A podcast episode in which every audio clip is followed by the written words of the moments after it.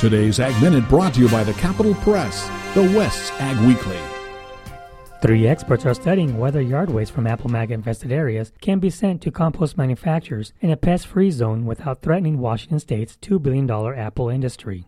The State Department of Ag contracted for the study after inspectors found apple maggot larvae at Pacific Lean's environmental composting plant in Grant County.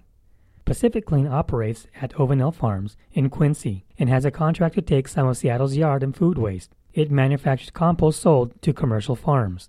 A W S D A permit allowing Pacific Clean to import waste from quarantine areas imposed conditions to reduce the risk of introducing apple maggots to the area. It has stopped taking unprocessed organic waste from quarantined areas. For the Capital Press Ag Minute, I am Raúl Pena. For more agriculture news and information, turn to the West's Ag Weekly, the Capital Press, and capital press dot com.